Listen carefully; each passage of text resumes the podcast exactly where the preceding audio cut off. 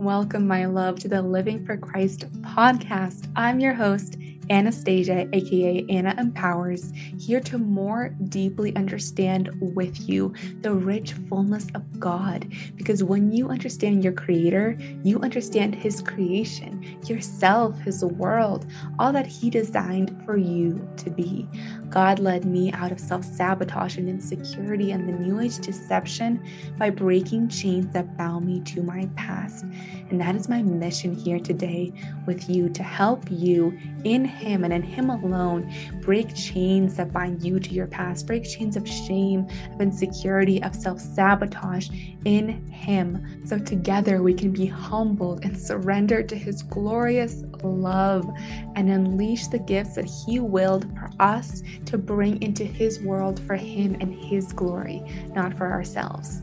He wants to guide you. He wants to pour into you. He wants to heal you, like He's healed so many aspects of my life when I didn't even seek Him at first. God is so good, so patient, so perfectly loving.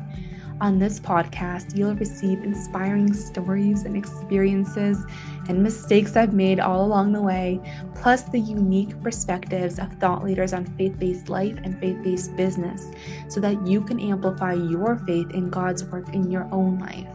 God wants you to steward the unique gifts, talents, and ideas that He gave you. He sanctifies and clarifies your unique design the more you come to know and walk with Him. God is the strength that I lean on every day to be made into a better steward, servant, wife, and woman for His glory.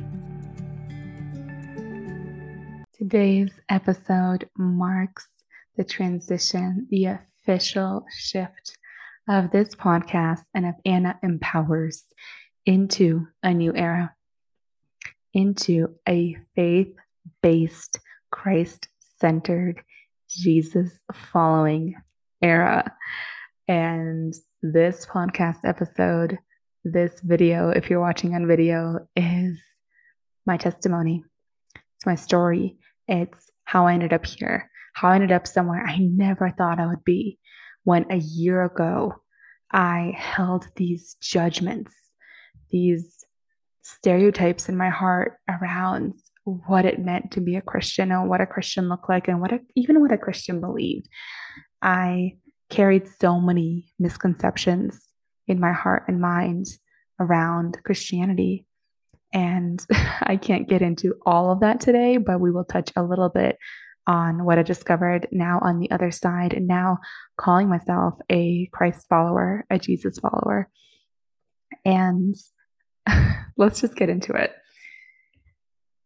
We'll go all the way back to childhood a little bit, just because I find that I found myself wondering when someone would find Christ in adulthood, oh, they probably had a foundation. They probably started off with Christ in their lives as children, and they were kind of indoctrinated into that.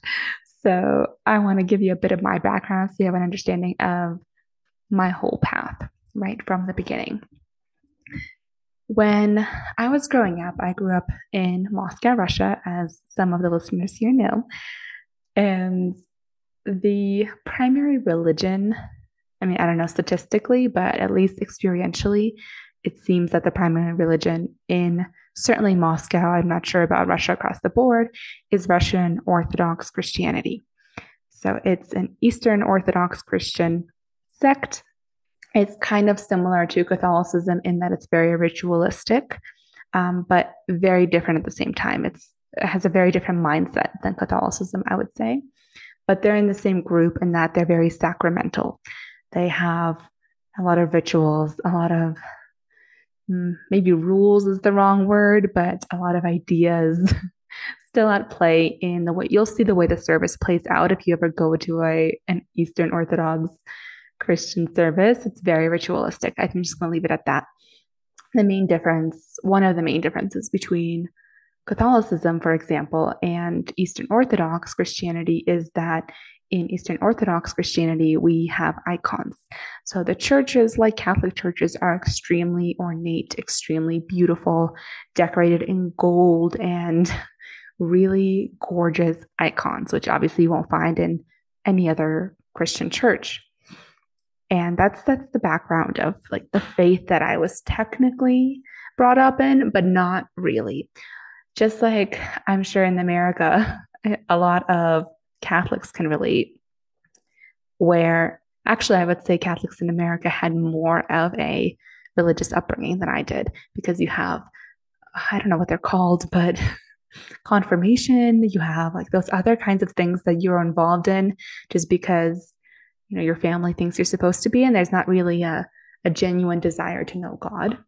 Or at least my husband had that experience. He comes from Catholicism. It's this like check marks, these check marks you attain as you are brought up in the Catholic faith.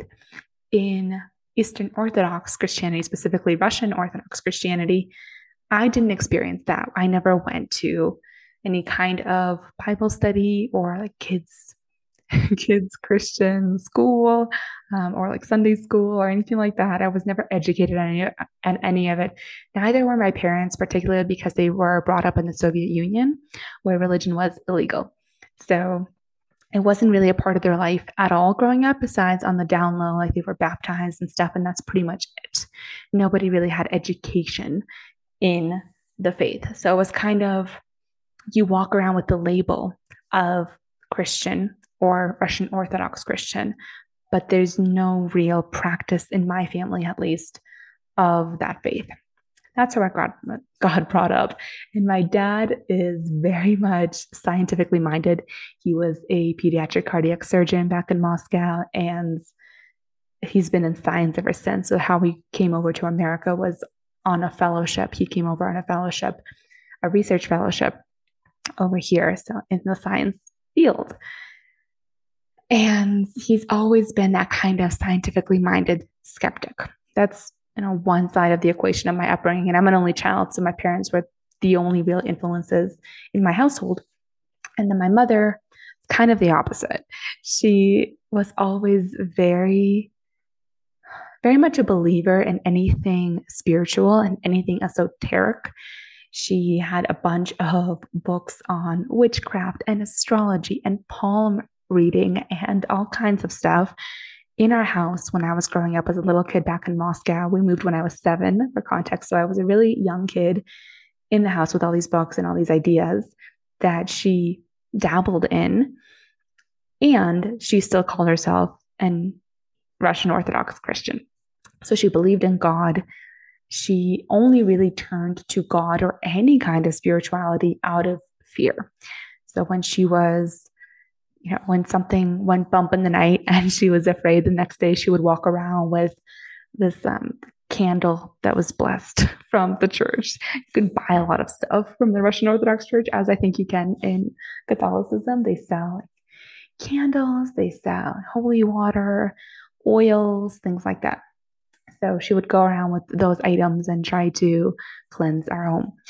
Those are the kinds of influences I grew up with. So neither one of them really prayed often, if at all. Um, we definitely didn't go to church often, very rarely, not even every Easter, and I think almost never on Christmas. So we weren't even that level of Christian or religious. And I will actually speak on religion versus following Christ a little bit later in this episode, because they are different. Although there can be overlap, they are distinct. So anyway, I grew up with pretty much no religion and very little spiritual faith either, and certainly not explicit like following of Christ. That's how I grew up. I would say not quite agnostic, but pretty close was my household. Pretty close to agnostic. My mom definitely brought in more of that spirituality, but it wasn't a strong influence. When we moved to the States, uh, we lost that influence more and more, because I think most of the towns we were in, my parents couldn't really find a decent Russian Orthodox church. That faith isn't nearly as popular here as it is over there. So there aren't very many options. So I think that was part of it. Part of it was probably just, you know, it was never really a big part of their lives, so they didn't continue. And it, we really did become an agnostic household from that point. We almost never went to church, even more rarely than in Russia. But I think, again, in Russia, we didn't go very often either. My parents were also very busy with their careers. As you can imagine, my dad was, when I was little, he was a resident, I think, for most of my childhood. I think he moved out of residency right before we moved. I mean, he went from residency to fellowship um, in the States. So he was pretty much a resident my whole upbringing. And I think he was a student, a medical student for part of that upbringing as well. So he was very busy. And my mother was a an accountant for like a major business. It's basically the equivalent of like an A T and T or something like that. I don't know if, what that's called, like a communications company, something like that. Anyway, so they both worked major hours. It, like, faith was really the bottom of the list for us. So when we moved over, it really didn't didn't grow, and if anything, only shrunk. And I mostly grew up agnostic. I was I'd call it agnostic. I don't think I ever really veered into atheism, although I think there were some moments in my life where I definitely was closer to atheist and rather than agnostic, but I always believed in things like ghosts, spirits, at the very least. Um, I don't, I think I didn't always believe in a God. I will say that. I, I distinctly remember one service I went to with my parents. I think I was in high school at this point, maybe even college. And it was, uh, I think it was a Christmas service, either a Christmas or an Easter service, one of those. And like I said, we didn't even go every year. I I can probably count on one hand the number of times we went to an Easter or Christmas service in the States. And then in Russia, I can't even remember a single time. I mean, maybe we went, but I don't remember. They did baptize me, though, when I was about seven. And that's about it. That's about all I remember. Um, other than my grandmother really liked churches. We would go in whenever we walked by one, but I don't think she went regularly. Like, I don't think she attended services regularly either. Um, anyway, so there was this one distinct service, either Christmas or Easter, in the Russian Orthodox Church here in the States that I remember arguing at with my mom about miracles. She was telling me about some some miracle. I don't remember if it was a one-off or if this is something that happens every year around probably Easter. I think it was Easter, where some kind of flame is lit supernaturally. Like, nobody explicitly lights it, allegedly. It just kind of lights on its own. And it's always around, I think it's Easter. I think it's a regular thing. Maybe it was just once, but I thought it was a regular thing. I don't remember at this point. So she was telling me about this miracle, and I was rolling my eyes and scoffing and disputing it and trying to disprove it, putting all these ideas out there about what could actually be happening. So I remember that distinctly. I did not believe in God at that service. I did not believe in God. So I walked through most of life probably agnostic, but at times definitely atheist. That was my experience. And some of you know my story with depression, which began around age thirteen, um, definitely at puberty. I would say something opened up and something changed. I mean, obviously a lot of things changed in my body and emotionally. I just like the, these floodgates opened, and in retrospect, it seems like I was carrying this trauma and wounding from early childhood, and it kind of was compartmentalized in my childish brain until I could handle it and I could unpack it and I could understand it. And then around adolescence is when it started to come up. In retrospect, that's what I think happened. And well, I'm welcoming your opinions as well if you went through something similar and have a different idea around where that comes from. I'm sure hormones are involved as well, but I think it's deeper than just hormones. Otherwise, it would have passed. But as you might know, from age thirteen to I think age twenty-four, so it was over ten years, I carried that depression with me that whole time, and it got worse and worse and worse every single year in that time period. And what brought me out of it eventually at age, I think I was twenty-four, in twenty nineteen, was shadow work. And it was my first time ever coming across shadow work, ever experiencing it. In retrospect, I kind of cringe at the ceremony that I took part in, um, but it helped me immensely. And I have so much more to say. I might even do a whole podcast episode on that ceremony alone and exactly what took place and what I don't subscribe to anymore and what I do differently. That's why I'm offering these renewal sessions. Um, they're no longer donation-based, but reach out to me. And if, if, if finances are the only reason you won't book one, then reach out to me and we can work something out, because I really, I'm restructuring my whole business. It is so faith-based. It is so service-based, and it was always service-based, but now like money is the bottom priority.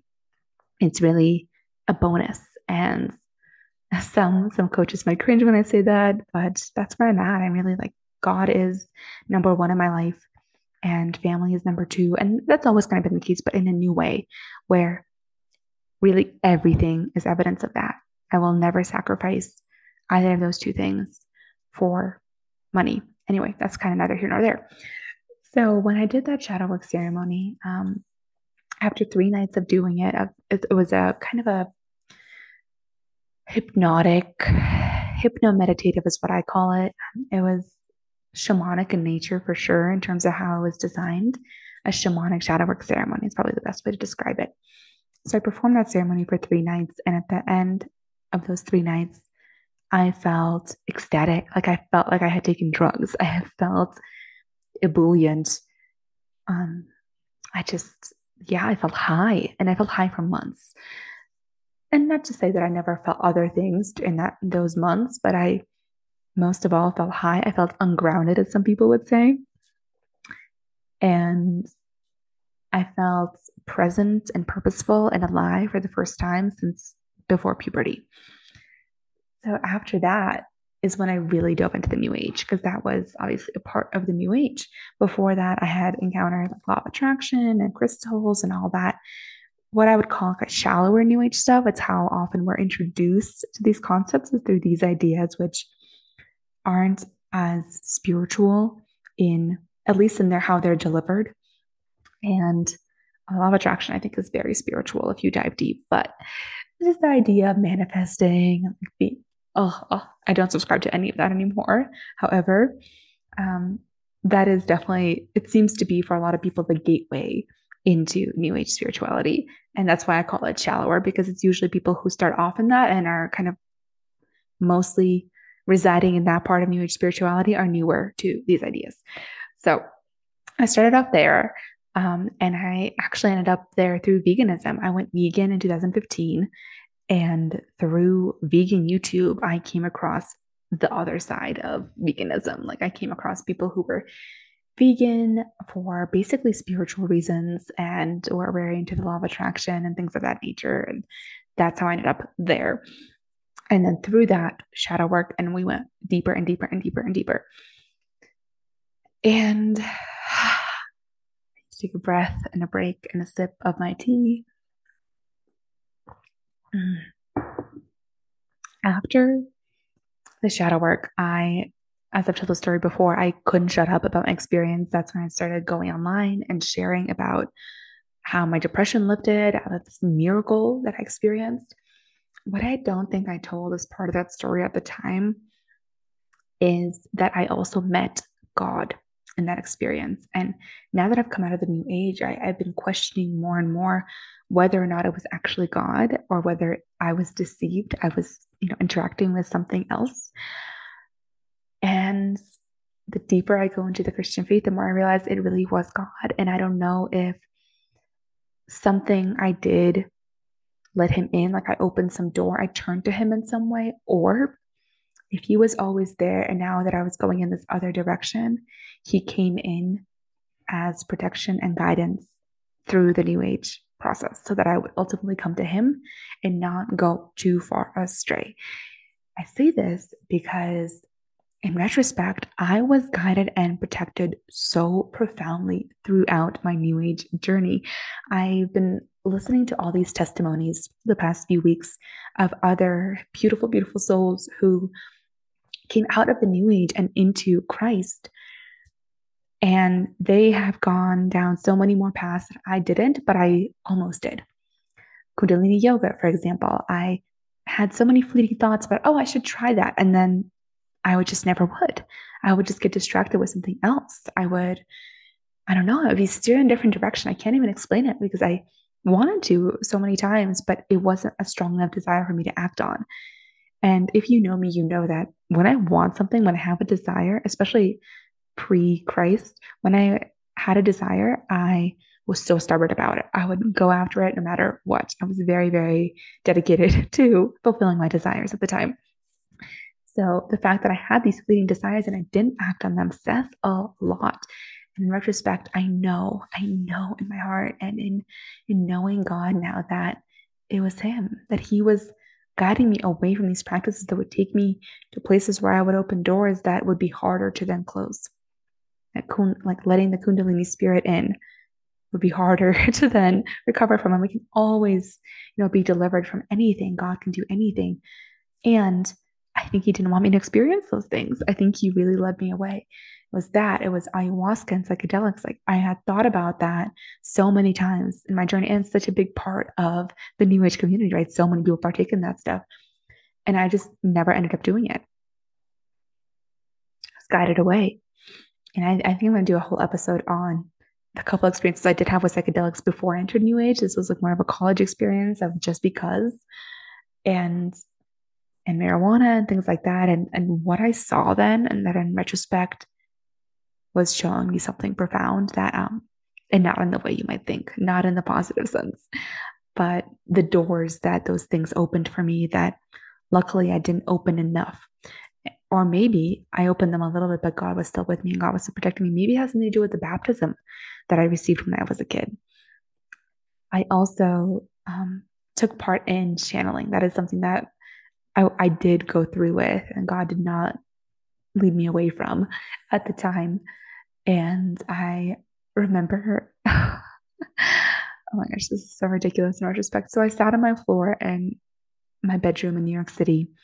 My husband, my now husband, he was my boyfriend at the time, was, wasn't, wasn't home. So it was just me and our two cats. And I had just discovered very recently, I think in the last month or so before that, I had just discovered that what channeling was and saw people channel and all this stuff. And I came across this one specific channel. I won't mention his name. He's very well known. And I came across his channeling and I decided I would try to channel the same entity that he channels. So I sat down in my bedroom and I was able to do that. Like it was not difficult. Um, but I was only able to let the entity in to a certain extent. I, I didn't give it full control of my full voice, and I tried to, I, but it didn't like take over my voice or anything. Um, but it was more in my head, and I was able to manipulate physically my head. So I could I asked it to manipulate my body, and it could nod or shake my head for me and things like this. Um, and other sorts of crazy things, but it didn't have full control of my body ever.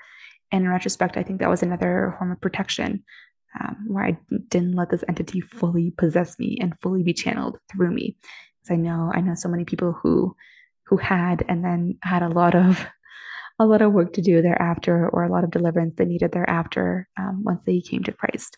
So I remember that, that day that I first did that, first channeled, and my cat, one of my cats, she looked terrified.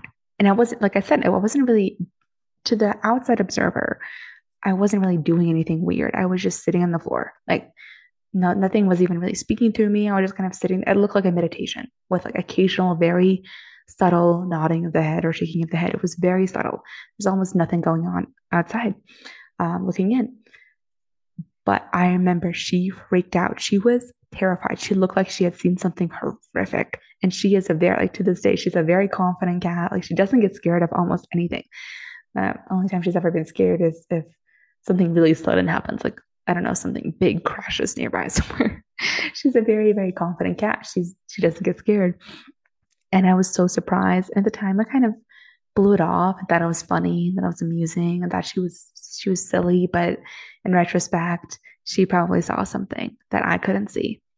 She probably saw what this thing really was. When in my mind's eye, I thought it was like some benevolent alien or something. Oh my gosh. I have so many stories like this of how much I was deceived and how much I believed things that I, that just make me sad now um, for my past self. Okay, moving forward. So I, through shadow work, heard God for the first time. The first time that I practiced shadow work, I don't remember if it was the first session or the second session, but that first set of sessions that I did, I heard God's voice audibly. That was the first and I think maybe only time I've ever heard God's voice audibly. Like it sounded like it was outside of me and it sounded different from my own voice. You know how we can hear God's voice in our heads? This was different. So it's an audible voice of God. At this point, I don't remember exactly what he said. I wrote it down at the time, but I remember hearing God's voice audibly and feeling a sense of peace and comfort that I'd never felt before. And now that I walk with Christ, I, I can identify that as God. At the time, I also identified it as God, but I, it was a different God. Like I didn't know who God really was at the time because I didn't have the wisdom of experience nor the, the knowledge of the Bible. So that was my introduction to God at the time and my realization that he's very real and that he's with me. And in retrospect, maybe it wasn't the shadow work ceremonies that really healed me. Maybe it was his presence. I, I didn't really realize that until this week, that maybe none of this crap that I was doing or teaching was really moving the needle for me, but it was the fact that the door was open to God and he was in my life now. Because from that point on, my faith deepened and deepened and deepened. From that point on, for example, right after those that first set of shadow work sessions, I went to my boyfriend at the time and I said, Kevin, I know, you know, we've been having this, this problem in our relationship where he was playing rugby and I was so sensitive about it. Like I was so worried for him.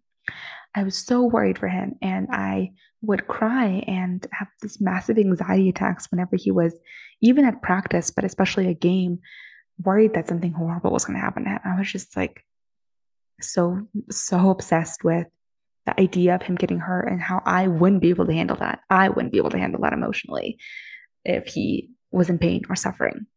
So that was a big issue in our relationship at the time because I didn't want to ask him to quit, but I also, I was not managing that well. And I sought help everywhere. I went to therapists. Like I did all the conventional things and they weren't helping. In fact, my therapist kind of said, well, I don't know what to do.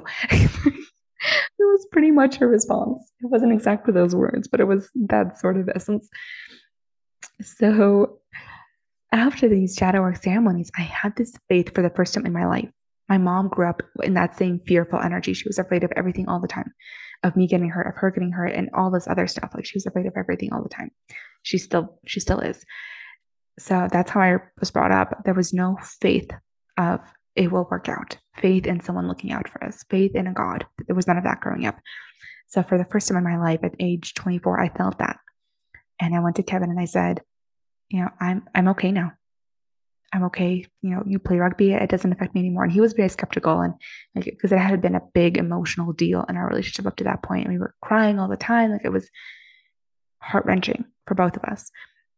It was a much bigger deal than in retrospect it should have been if I had faith, if I, you know, was able to let things go, but I wasn't at the time. And that was my first inkling of faith of, you know, I, I trust that, you know, God's got us, that whatever's meant to happen will happen. If that if you do get hurt, I, I trust that the best will come of it, that it's going to serve us in some way or serve you. And if you don't, then, you know, that's what's supposed to happen, but then you won't. Um, and that was my first, first, first experience of faith. And then from that point on, that faith just strength, strengthened every day. And it was subtle. It just grew and grew and grew until two years later, I turned around and I thought, wow, I have such faith. I have such a strong relationship with God. Um, and then every year would grow stronger and stronger by the time we get to twenty twenty-two. So at this recording right now, it's April, twenty twenty-three. So it was about a year prior to this recording, April, twenty twenty-two. My relationship with God was stronger than ever. My relationship with God was so close. I felt God's presence every day, all the time. I was communing with him through meditation was what I thought. I still think that I was, uh, because I never, this is another thing that God led me away from and never let me really wander into. I never chanted during meditations. I never did transcendental meditation. I think I thought about it for a little while. I think I tried it even like once or twice, and I just never, I never continued it. It was something that just, God just led me away from. So many, so many points where I could have gone deeper into a New Age modality, and I just didn't. Even shadow work and breath work at that point in time last year, I wasn't doing anymore. Shadow work, breath work, all these, these things that I, these modalities I used to recommend heavily, I wasn't really doing anymore because I had such faith, because God was looking out for me. Like, I didn't need to do practices anymore. Last year, I didn't need to do practices.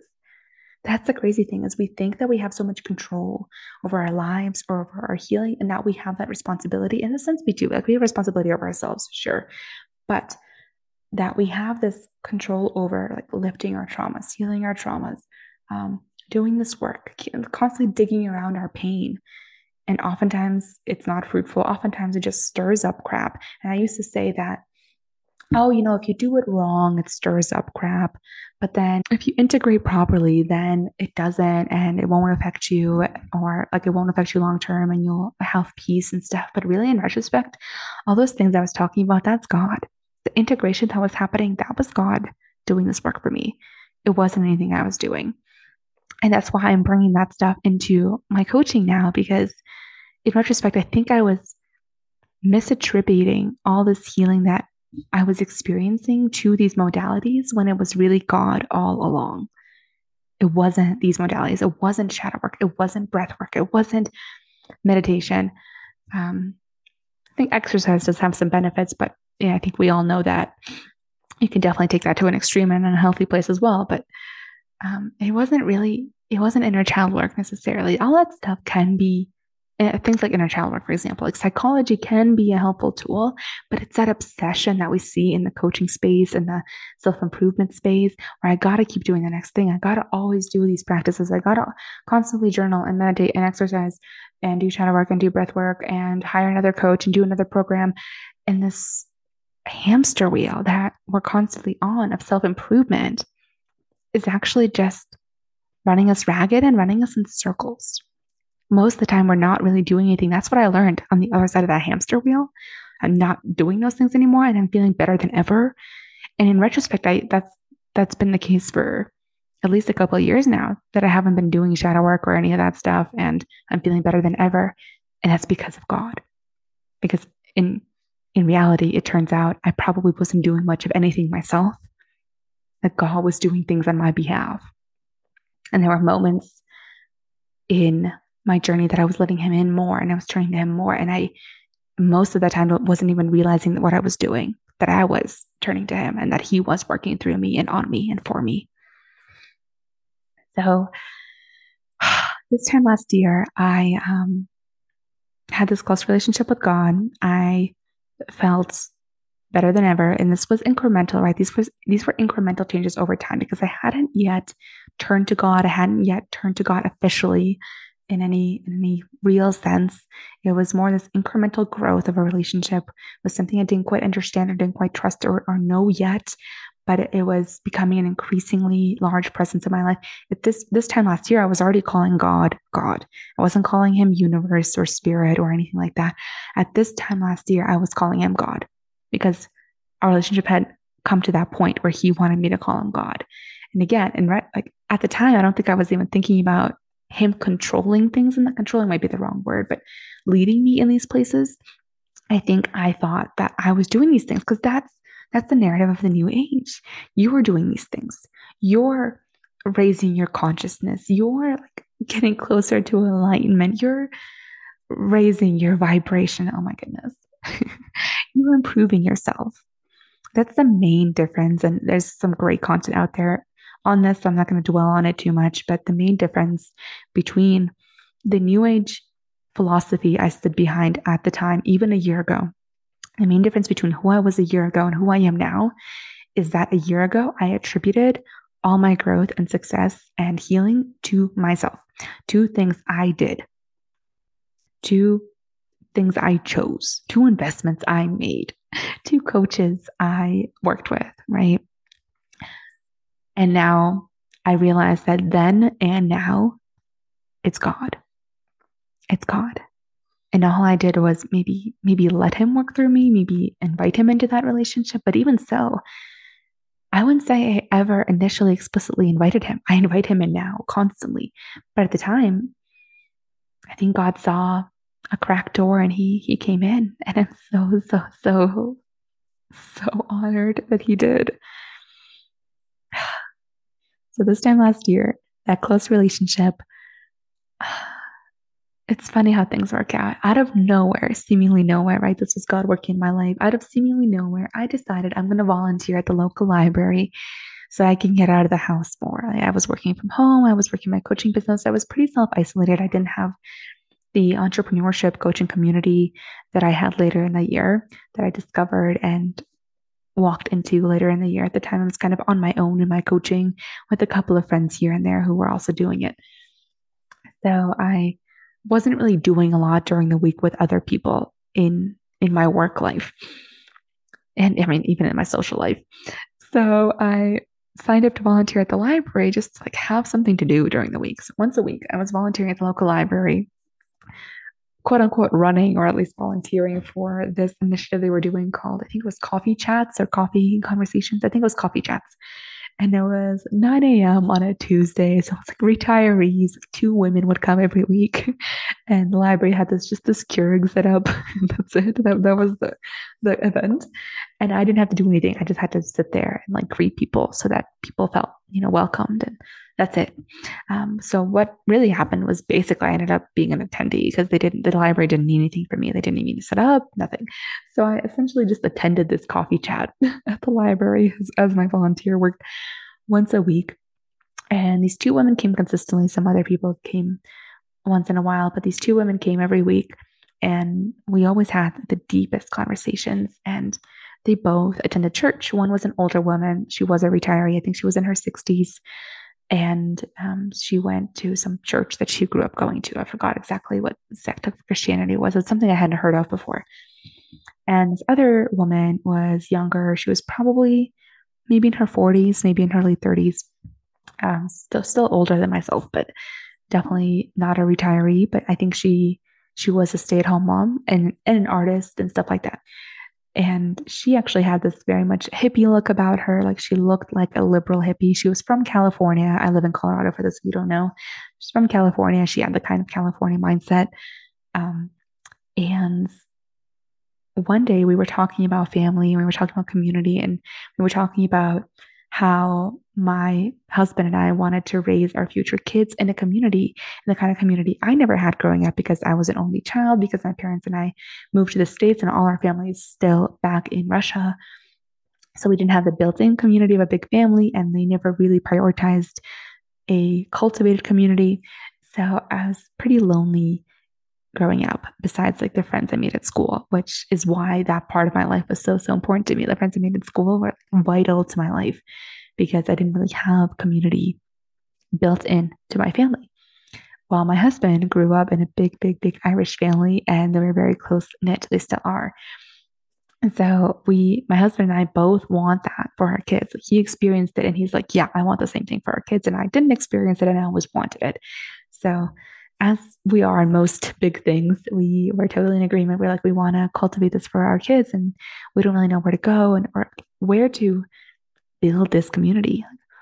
And I mentioned this at the coffee chat, and both the women were in agreement, but the one specifically who looked more like me, right? In the sense that she looked like she might have similar beliefs to me.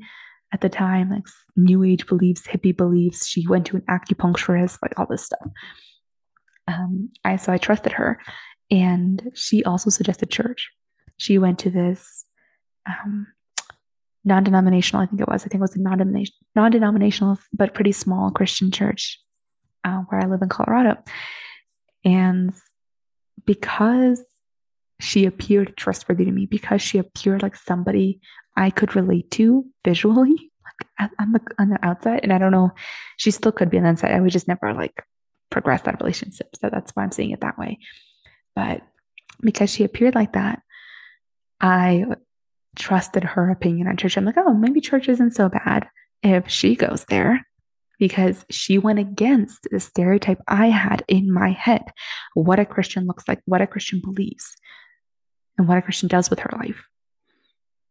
She went against all those stereotypes. So because of that, I trusted her and I brought that idea to my husband, and he was so pleased. He was already kind of considering going, going to church once in a while. He had gone a couple of times, I think in the months prior by himself, and it never really stuck, but he had gone like, I think twice, maybe even just once. Um, by himself to a Catholic church. So we agreed we were going to try this. I thought we would get in, find community, and run. And I never thought I would keep going. But here I am a year later at the church that I started going to in June. I'd say we started going to churches in May, and we were kind of looking around, looking for the right church for us. And in May, we landed at the church we go to now. And we're still there, and we have the community we wanted, and we were able to find that really quickly. And it is deep, and it is like a family. And not only that, but as soon as I started going, I realized several things. I realized that Christians were nothing like I was led to believe by probably mostly the media. I don't know where else I would pick up these ideas. Probably mostly the media, or liberals and all that. And so, I mean, I grew up in the Boston area. Once we, I, if you didn't know, after Moscow, I mostly grew up in the Boston area, then New York. So that sort of very intellectual sort of culture, very intellectual agnostic culture.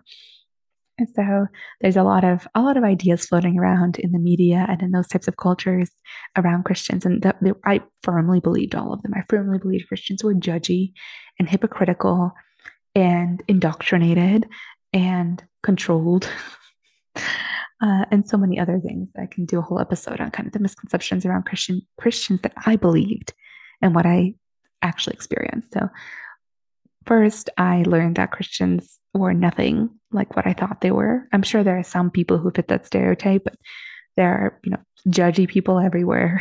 So by law of probability, I'm sure there are some people who fit that profile in the Christian church as well, but I have yet to really meet any.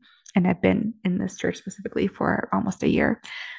And um, what else was I going to say? The other, the other thing that really stood out to me is everything that I was being taught, taught is too strong of a word, anything that, everything that was spoken on in the sermons, in the services, I already believed. Let that land for a second. I was in the New Age, deep in the New Age for about four years, at least. Was I was deep in the New Age, and then kind of less deep for an, another two years. So four to six years I was in the New Age. And everything I believed about God was being spoken on in the services. I quote unquote resonated with all of it. And that's what kept me going, combined with the fact that they were speaking on concepts that I already agreed with and deepening on concepts that I hadn't considered and found helpful and helped me understand God better. What happened as I kept going to church is I started understanding God for God instead of understanding God through my experience. The New Age community, like I said, is very much self versus other, self versus God.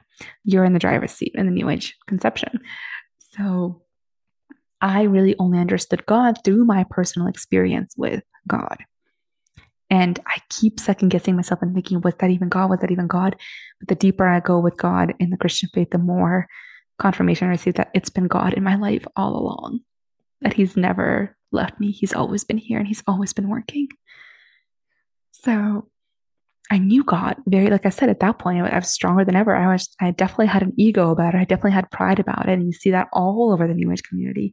So much pride, so much pride, um, which I can also talk about in a different episode, just the pride alone and the, the powerful, positive humility that I have. I don't know about achieved, that's too strong of a word, but that I have really leaned into over the last year through Christianity. So in church, I was learning about God rather than about me in relation to God. I was learning about who God is without my experience. Who is God kind of outside of me? I was learning about facets of God that I couldn't possibly have understood without studying, because what I experience of God is only a small fraction of who God is.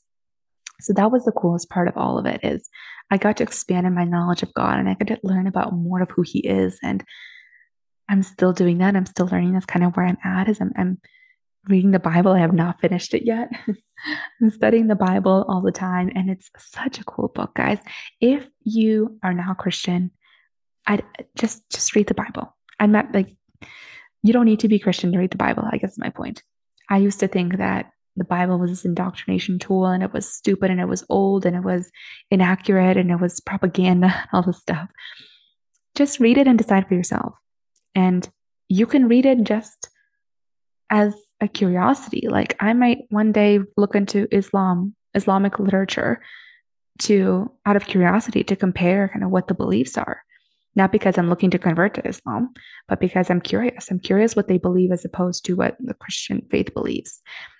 I'm curious what the main differences are. I'm curious what the overlap is. You know, like people who get a degree in theology, they read this stuff not because of faith or belief, but because of intellectual curiosity. So if anything, I, I challenge you to read the Bible out of intellectual curiosity. I wish I did that sooner. I wish I read the Bible sooner. I used to believe that Jesus and religion were, you know, hand, went hand in hand, unless you're talking about the hippie Jesus, who, by the way, does not exist. The hippie Jesus does not exist. My husband told me that years ago, and I scoffed at him and rolled my eyes and thought, you don't know what you're talking about. I'm more woke than you. I'm like, I have higher consciousness. And I don't think I said all these things, but I thought all these things. And that's the mindset of the New Age. That's the mindset that we're better than other people, that we have expanded consciousness, that we're in a different place in our journey. And that's everyone else, you know, everyone's on their own journey, but you know, we, we know more. We're awakened. That's like, ugh, the amount of pride that I had, the amount of spiritual ego I had. And the thing is, I was aware of spiritual ego, and I thought I didn't have it. And I look around everyone in that community, and we all have spiritual ego in the New Age. It just, it's just a part of the, the spiritual understanding in the New Age. So that was what I thought when my husband said that to me, like, oh, you just, you don't know what you're talking about, but he's right. Hippie Jesus is not real. If you read the Bible, and if you actually study Jesus, and if you actually have a relationship with Jesus, you'll see that he is so much more layered and so much more nuanced than hippie Jesus, uh, that Jesus flipped tables. He like threw a fit in a temple and flipped tables. Jesus cursed a fig tree because it wasn't producing fruit. It withered and died. He was not hippie Jesus. There's so much more, obviously, to his story, but I will leave it at he was not. He is not hippie Jesus. There is no. There is no hippie Jesus. He has so many layers to him, and even more probably than we could ever possibly fully understand. But just don't don't reduce Jesus to a stereotype, to a one-dimensional character. No human is even a one-dimensional character, let alone Jesus. So I challenge you to read the Bible, even just even just one gospel. And the gospels are Matthew, Mark, Luke, and John. So those are the accounts of Jesus's life. That's what those are. Um, challenge you to just read one of those and and see for yourself. Just see what's in there. You could read it and tell me you hate it, and that's totally fine. I just...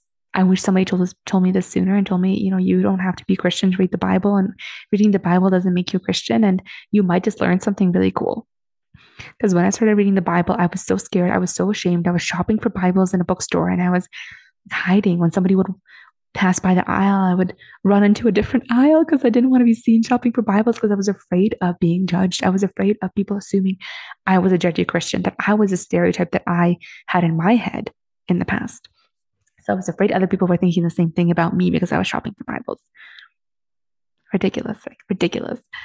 So I challenge you to take a look, and you absolutely don't have to. Like, nobody's going to make you read the Bible, and it's, you know, it's not my life, and, and I love you, and I want you to experience God the way I've experienced God. And at the same time, like, I'm not going to force you onto anything. And that's the other thing I thought about Christians, is that they all want to convert you. Um, and there's a reason for that, is because, you know, we've experienced God and Jesus in a certain way, and we want as many people to experience that as possible, because it's just, it's so good. It's the same reason I couldn't shut up about shadow work. That's the same reason people don't shut up about Jesus when they've met him, when they've experienced him, when they follow him. That's the same reason that, you know, people, people don't shut up about him the same way I didn't shut up about shadow work, because it just, it changed my life so much. So I will continue talking about this. This is, this is now, you know, my regular content. This is now what I'm going to be speaking on and teaching on, and Not in a not in a priestly way, but in a based on my experience. I'm gonna. It's always been right. This this podcast, my my messaging, my business has always been about my experience and what I learned and what I pass on to you through my experience, and it's going to continue to be that. And now my experience is Christian, and I will fill you in on how that unfolds. And I invite you to play around with any part of this. Play around, like go to a church once, see what it's like. You might hate it. The first time I went, I was so uncomfortable, and I was like grumbling, and I, and I was uh, judging and criticizing every so many different elements of it. Like, oh, they're talking about being washed in Jesus' blood. That's weird, and all this other stuff.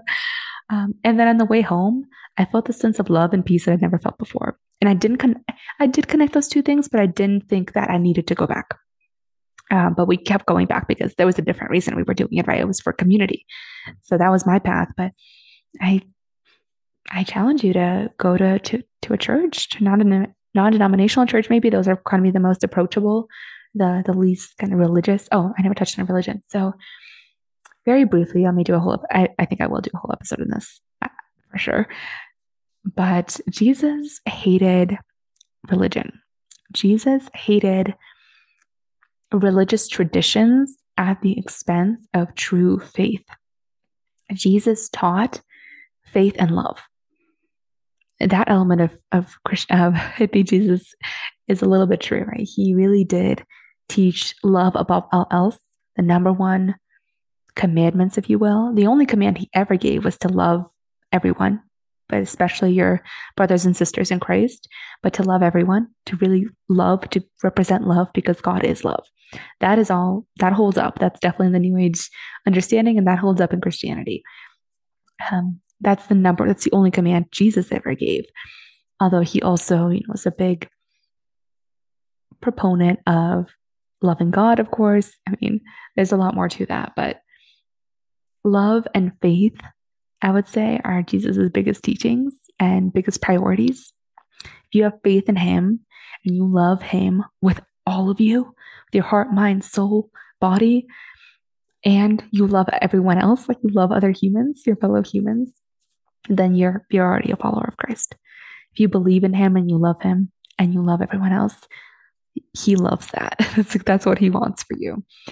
So The the reason I bring up the religion thing is because I connected those two things, right? I thought you had to be Christian to read the Bible, or that reading the Bible would make you Christian. It was like this propaganda text. Um, and I thought that, you know, following Jesus and going to church was inherently religious.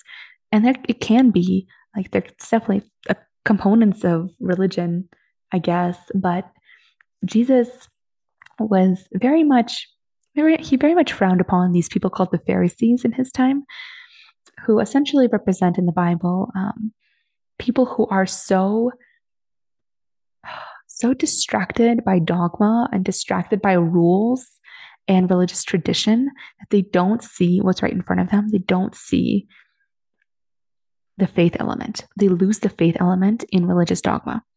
So in that sense, Jesus hated religion. He hates religious dogma. He hates unnecessarily rules and rituals and traditions.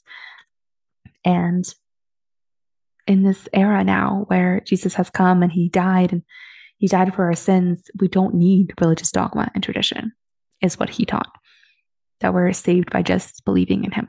So I can get into that. And I, I will at a later point, but I just wanted to float that idea because that was another roadblock for me. And initially believing in him, not even believing in him, I always believed he existed, but following him, because I thought that would make me religious and that would make me indoctrinated, indoctrinated and it would make me, like, honestly make me a bigot in some way. I had these associations with Christianity and all these other things, and they're just not true. They're just not true. giving up my whole life, and that that sounds it doesn't it sounds different from how it feels. I don't feel like I gave up anything, but giving my whole life to Christ, giving him my business, giving him my marriage, reading his word and, and learning what he wants from me, I've never felt more at peace. I don't think I've ever felt peace actually until until this. I felt joy and some contentment, but actually no, I I I, I spoke on, I don't think I spoke on it on the podcast, but I spoke on my Instagram the first time that I ever felt contentment in my entire life. And that was several months ago.